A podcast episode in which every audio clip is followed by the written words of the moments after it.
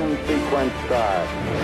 Six, five, four, three, two, one, zero. This is Ignition. Welcome to Ignition, a radio show and podcast for the new evangelization. I'm your host, Dr. Chris Burgwald, and I want to invite you to launch your own efforts to explain the Catholic faith and to invite others to live it.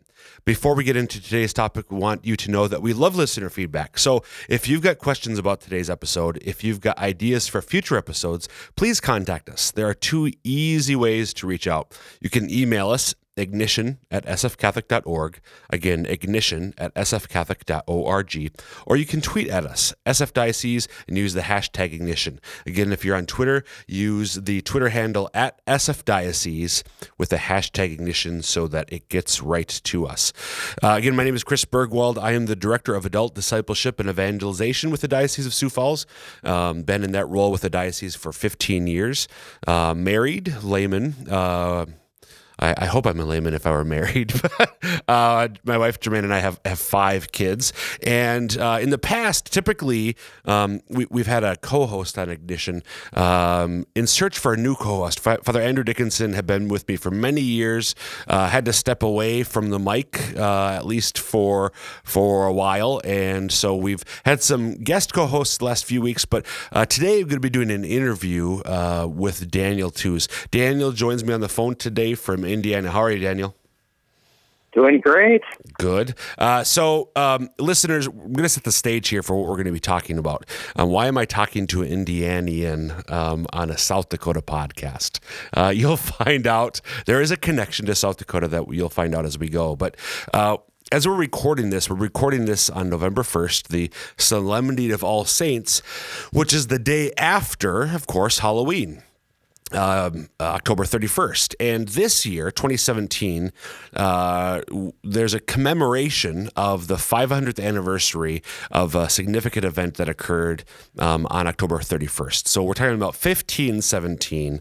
October 30, 31st of 1517 is when the Augustinian monk uh, Martin Luther uh, posted his 95 theses uh, to the church door in Wittenberg, um, or at least invited a, a, a, discussion on those 95 theses.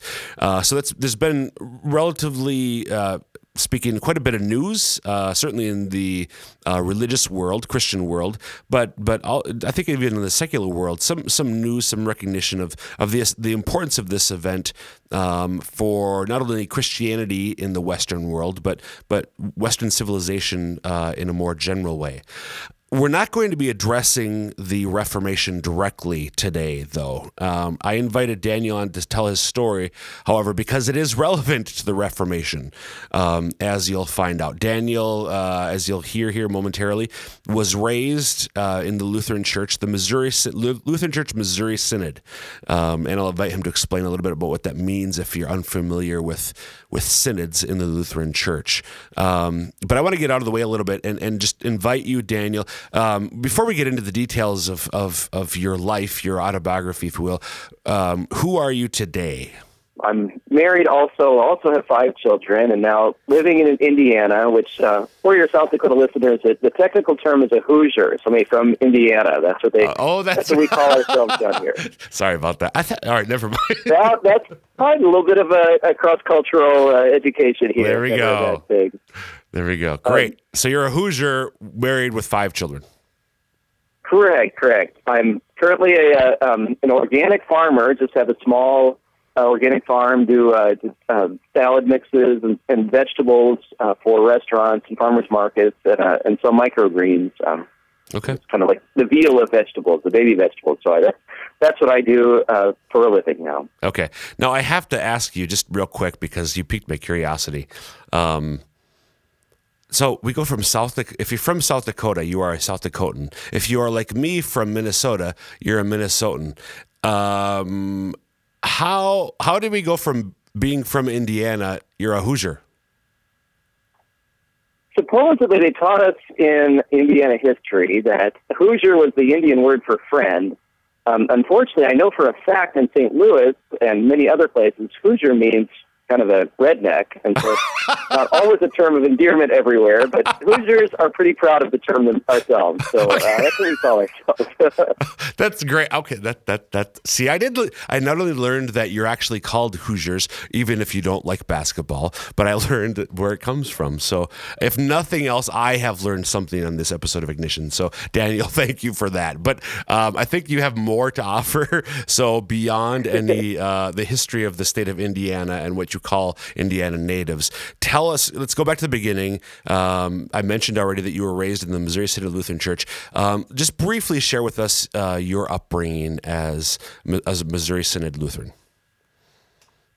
Well, Chris, I think that's a really important place to start all of this because um, being raised as a Missouri Synod Lutheran was so wonderful for me. I grew up in with amazing parents that um, it, it was the Lutheran faith ultimately that taught me my love for Jesus Christ. And because of that, no matter what else happens in the story and wherever this interview goes, I, I will be eternally grateful um, for what I received from them. Um, my um, ancestors, uh, you know, all my family is a staunch Lutheran family. In fact, uh, Wisconsin, which is very much a Lutheran state, my ancestors built the oldest Lutheran church in the entire state. They came over from Germany in order wow. to practice that faith. So it's um, very much an important part of that. And uh, my dad is still a, a Lutheran teacher um, in another town nearby me in Indiana. And uh, um, and it remains that. And so I went to school in a Lutheran parochial school, um, and then uh, uh, from there uh, went to uh, Rose-Hulman is an engineering college in Terre Haute, uh, the town I'm living in now, um, and uh, went to study uh, chemical engineering. So that was not um, wasn't planning on being a pastor or anything like that. So this um, is but, so that's for so for undergrad you were a chemical engineering major. Correct. Correct. Okay. Um, I want to back up just a little bit, if you don't mind. So you already mentioned the importance of your Lutheran faith, um, it, it, growing up, and, and and your love for Christ um, coming out of that. Is that just out of curiosity? Is that something um, that where you you were always faithful? Um, was it a steady just growth um, in your Christian faith, uh, being growing up uh, in your parents' home? Uh, was there a note like high school? Did you have a major conversion? Uh, or, or, was it always uh, just sort of there, but a deepening out of curiosity? Um, unfortunately, no. It was a very faithful all the way through, um, you know, junior high, and you know, I think I was getting some of the waffling in high school that many people do. Um, when I went to college, I really kind of dropped off. Um, okay. Practiced it, if anything, very minimally. Um, and even um, was you know beginning to you know question it. Uh, certainly well versed in the scientific world. Um, you know, just these type of things. I was kind of falling to that lie that there is you know that that uh, faith and science are at odds with one another, and was kind of you know leaning more towards the scientific side. Okay. Um, so it, it was not continuous, unfortunately. Um, so is that where is that? Did, did, you? I sort of interrupted earlier. Did you did you graduate with a degree in chemical engineering, or is that what you started in, and then you went another way? No, um, it was. I went for four years at in at, at Rose-Hulman for engineering, and it was going to take me a fifth year. And my parents probably wisely pulled the financial plug on me. Okay. Um, so I went and joined the Marine Corps in order to um, pay for my last year. Um, so I did uh, sign up for active duty Marine Corps, and I thought if I'm going to be a Marine, I might as well be uh, infantry. Um, that was um, so that's what I, I went in for. Did my training over in California um, and then was stationed out in Camp Lejeune. Um, but this, I was out uh, deployed at the time when September 11th happened, um, and then my unit was called over um, uh, in early 2003 at the beginning of the Iraq War, and we were the um, one of the first people to cross the line in, um, and were you know in that very first invasion force. So it was while I was there um, that uh, I got a strong calling that actually I needed to change my path and become a pastor. Now, before that, I had had somewhat of a reversion in my faith. I had started um, attending much more frequently um, and was kind of doing some um, youth group activity, leading some youth group activities and things like that. Um, but still, was ne- um, had never had any intention in my whole life of being a pastor. Um, but when I was in Iraq, um, I kind of uh, said it kind of uh, sounds like somebody that um, had survived cancer. Um, mm. While I was there, I saw death first, firsthand, and I realized you know, that could have been me, I suppose, at any given time. and so um, it was really quite a, a life changing thing. Um, but it was while I was there, I actually heard very strongly a calling that I should be a um, Lutheran minister. Okay. But that was such a strange thing to me. I kind of said, "Well, God, I kind of need a sign if I'm going to do that." My intent was to go back and um, either finish up in chemical engineering, or actually at the time, I really loved the Marine Corps. I was going to stay in. Um, but uh, when I got home, uh, the you know first person I talked to was my wife, and uh, and she said, you know, in our first conversation after being gone for a long time in war, and she said, you know, I have this strange feeling that you're supposed to be a pastor. Hmm. I thought, well, oh my goodness, there's there's my sign. Right. Right. um, but I actually called my called home, called my parents, and the first time I had talked to them, and I my dad, a very faithful man of prayer, just a wonderful man, um, he said, you know, Daniel, I got this feeling you're supposed to be a pastor. wow. Wow, this is two things. Then I even called my sisters. I've got two younger sisters, and uh, the first sister I called, she said the same thing. So this was three things. So I thought, well, with that, that's it. So I, um, when I, I got out uh, within a, within a year, I finished my um, four year commitment, and I, um, I finished up my undergraduate, and then attended the seminary in St. Louis.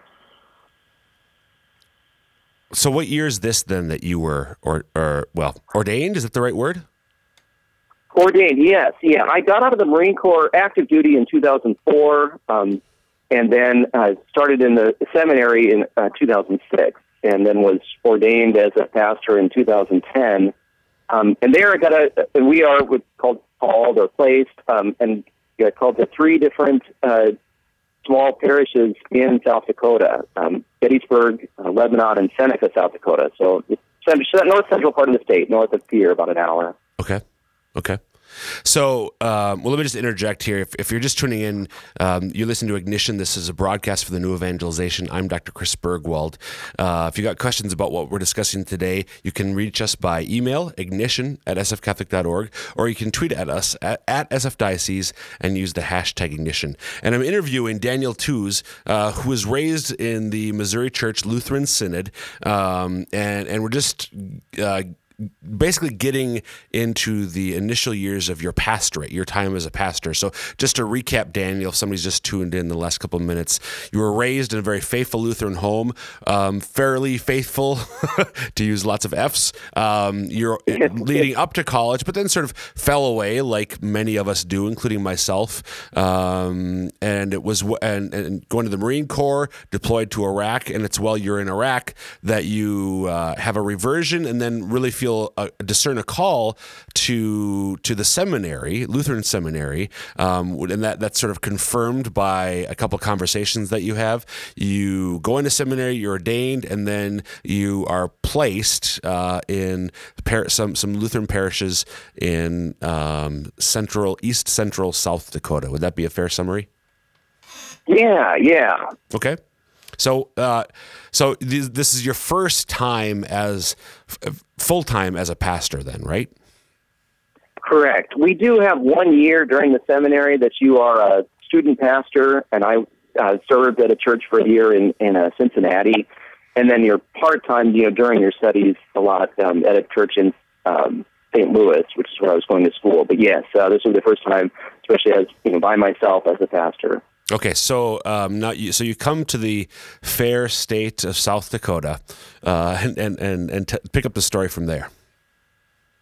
and I loved it. I loved South Dakota. That was it is a beautiful state, and that particular area, Gettysburg, that area is just wonderful. Some of the nicest people I've ever met in my life. They are just wonderful, wonderful people, and um, I actually didn't even mind the weather. I had to complain more here in Indiana about the heat and humidity, and and like the, you know, I don't mind the cold so much. So loved it, loved it, and actually I loved being a pastor. It was you know, it, it, you can't necessarily call it a job, but um, it was you know, that vocation was was wonderful. I loved uh, visiting with the people. I loved the way they opened up their homes, and I loved um, you know sharing the love of Christ with them. I loved going to the hospitals, even being there in difficult times. Just actually knowing that I had something to give, and that was that that love of Christ. To the degree that I was able to do that in the Lutheran Church, it was it was wonderful. I I, I just loved being a pastor and loved the people there. So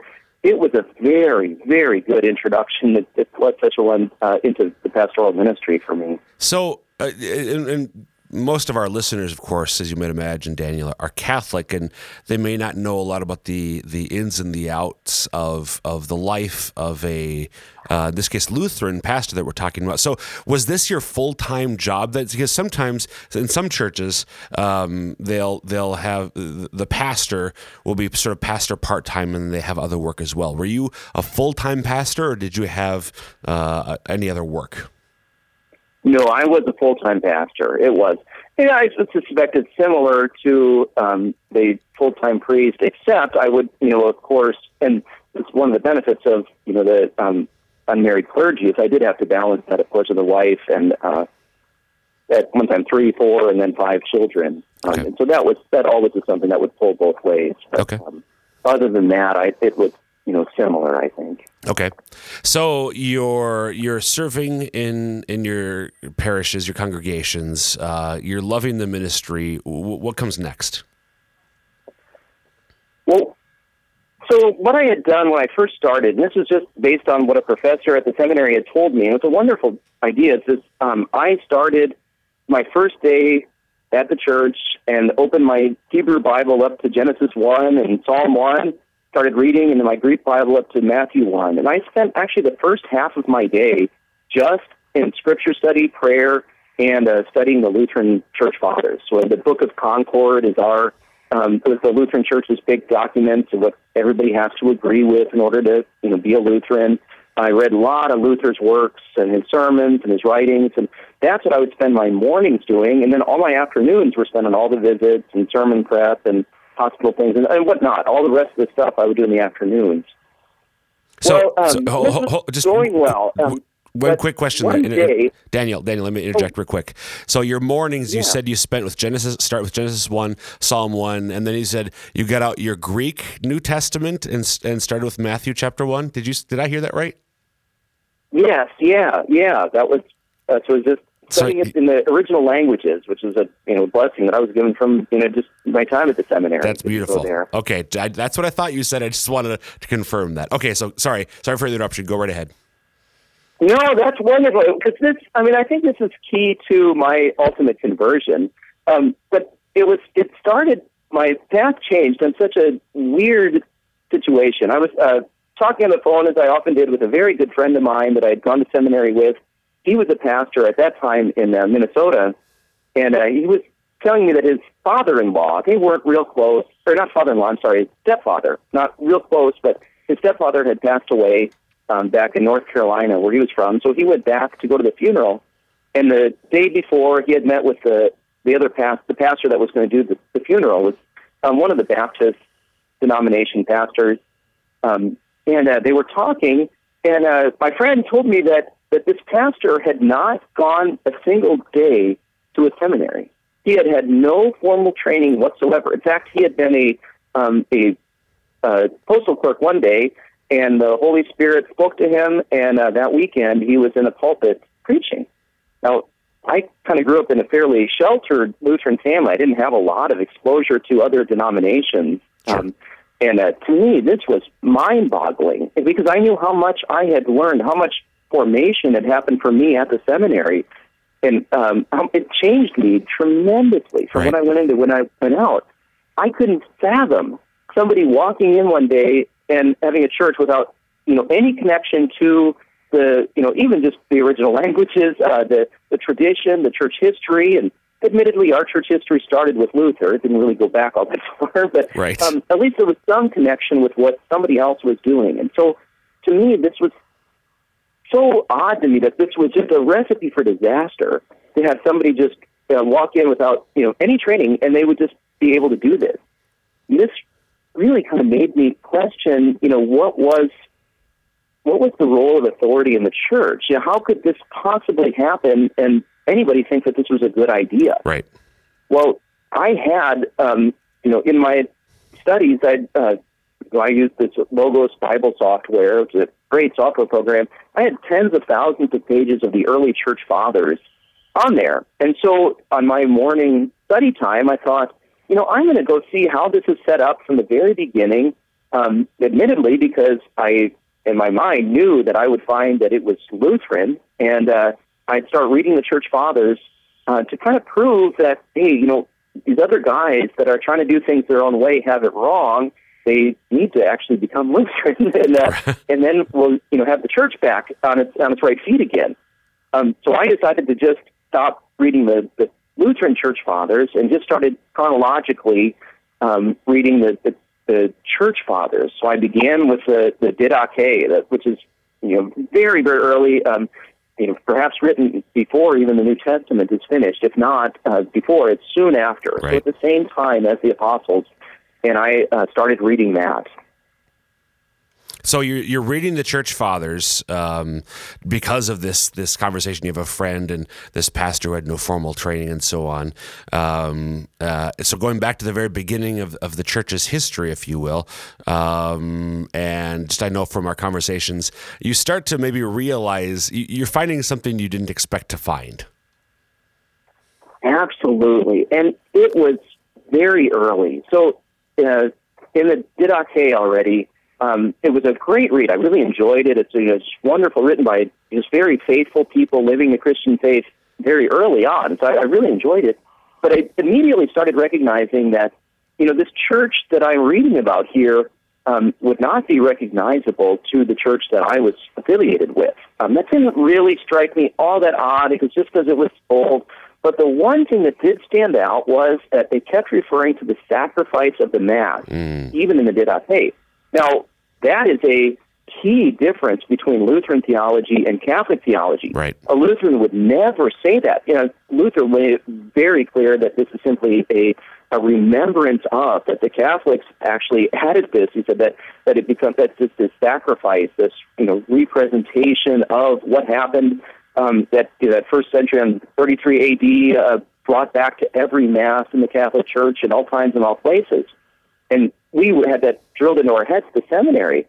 And then the very first people that arguably knew the apostles themselves were talking about the sacrifice of the Mass. So from the very beginning, that struck me as odd. Now, again, this wasn't enough for me to even you know question what I was doing, um, but I kept me reading. So I went on. I was reading, uh, you know, um, Saint Ignatius and Saint Clement and Polycarp and uh, um, uh, all these, and, and kept going. And through all of them, and really fell in love with uh, Saint Augustine. And I was reading him. One big reason was because Luther was even an Augustinian monk, Right. and uh, um, and so a lot of the things that Protestants will use will be St. Augustine quotes to try to prove different points.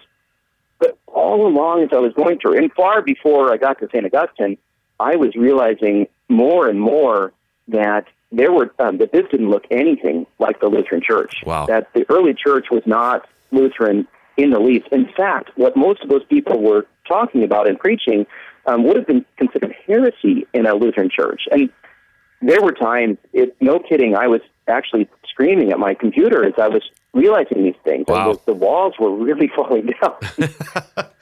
So Daniel, we've only got two and a half minutes left.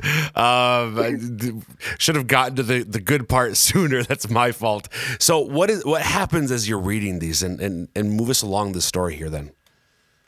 Well, so it was. I was becoming more and more realizing that that the early church wasn't Lutheran, even though I had been taught from early on that functionally the early church was Lutheran. It was it was the Catholics that added stuff, you know, back in the eighth and ninth century. Sure. Um, and I realized, nope, it was Catholic from day one, unanimously. I mean, talking about the authority of the Pope and the bishops, and if you weren't, you know, if you weren't in submission to them, you were part, you weren't part of the church, or you were part of the schismatic group. Um, and so these things were very compelling to me, and because it was so clear and so unanimous. And I would, oh, I recommend to your listeners, all of these things are in, a, in one Google search away. Just Right. you know, type in Right. okay. It's, they're great reads. They're short. They're, I really enjoy them. Um, but so as this thing was, you know, showing me more and more um, some problems with it, I did decide at least then that I should at least see what it was that the Catholic Church taught. So I purchased a copy of the Catechism.